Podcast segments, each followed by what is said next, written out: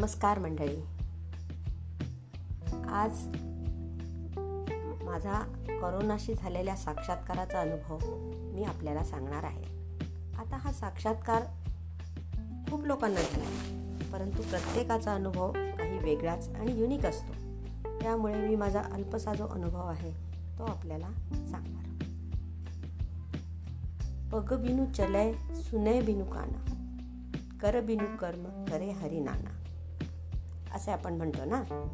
आपण हे ईश्वरासाठी म्हणतो. कारण तो दिसत नाही. निर्गुण निराकार असूनही हे जग कसं व्यवस्थित चालवतो.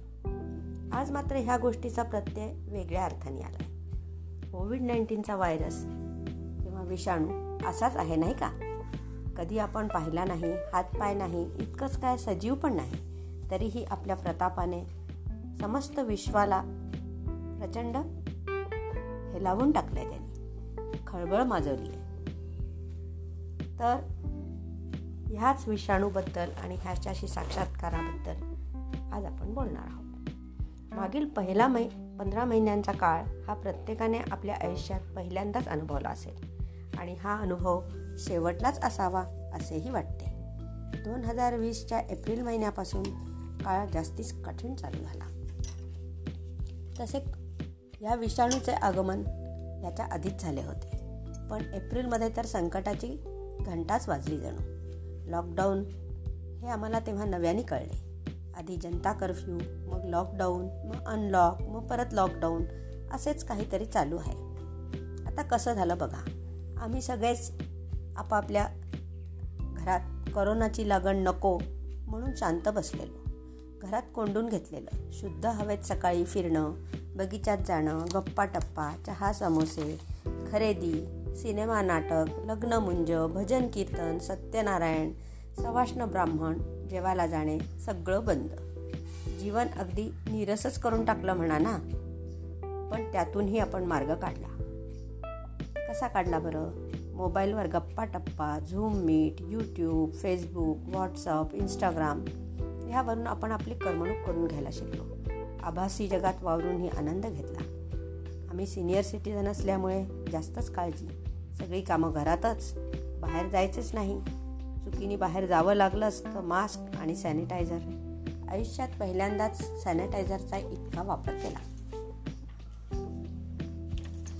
आणि खरेदी म्हणाल तर खर्चाच्या वहीत काय?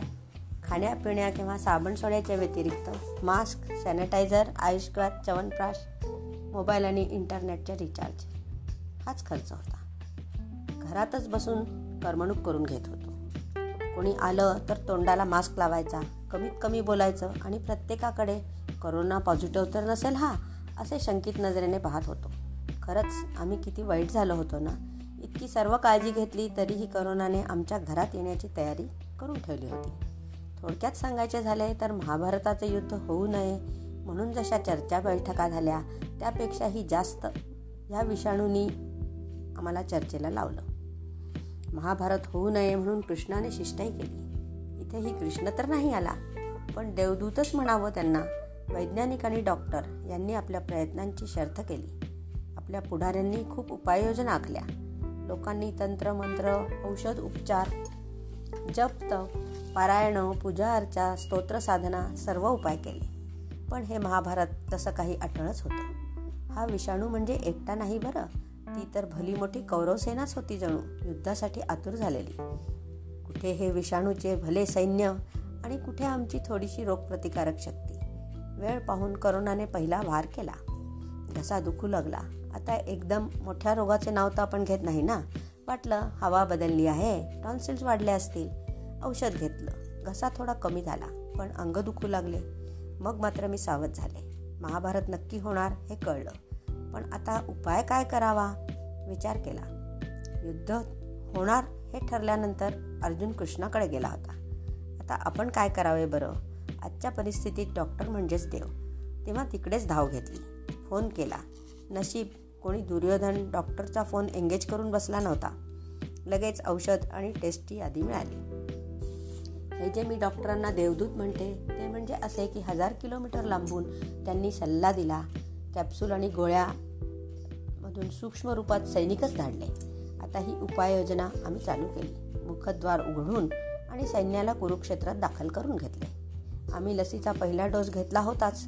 त्यामुळे सैनिकांची एक फळी शरीरात तयारच होती. नव्याने दाखल झालेल्या सैनिकांनी शरीरातील निष्क्रिय आणि आळशी सैनिकांनाही जाग जाग केलं आणि सर्व शिक शक्तीनिशी विषाणूंवर तुटून पडले. पहिले पाच दिवस भीषण युद्ध चालू होतं. मी संजयासारखी निरपेक्ष भावनेने ते सर्व पाहत होते. पण कुरुक्षेत्र माझं शरीरच असल्यामुळे सैनिक जखमी होत होते मरत होते रक्तपात होत होता आणि त्यामुळे कधी शरीराचे तापमान वाढायचे तर कधी श्वास घेणं कठीण व्हायचं. डॉक्टरांनी पाठवलेले सैनिक मात्र हुशार.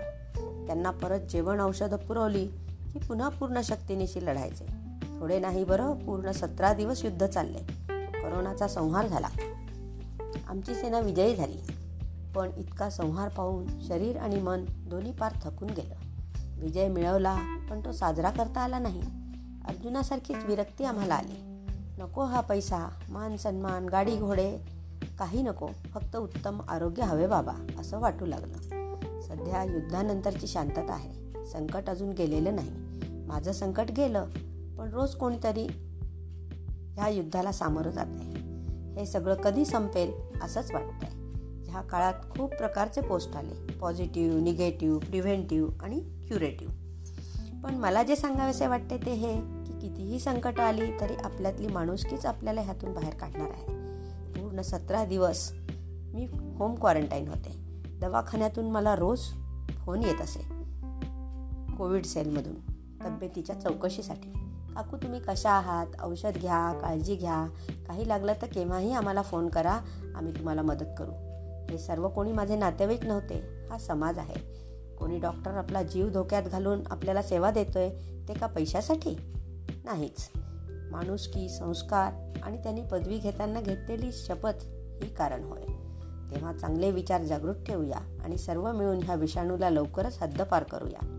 ह्या काळात डॉक्टर नर्स नातेवाईक शेजारी मित्रमैत्रिणी आणि इतरही जे मला माहीत आहेत जे माहीत नाहीत अशा सर्व लोकांची मी कायम ऋणी राहीन त्यांनी मला मदत केली आहे. आणि जमेल ते सहकार्य यावेळेस करीन. धन्यवाद.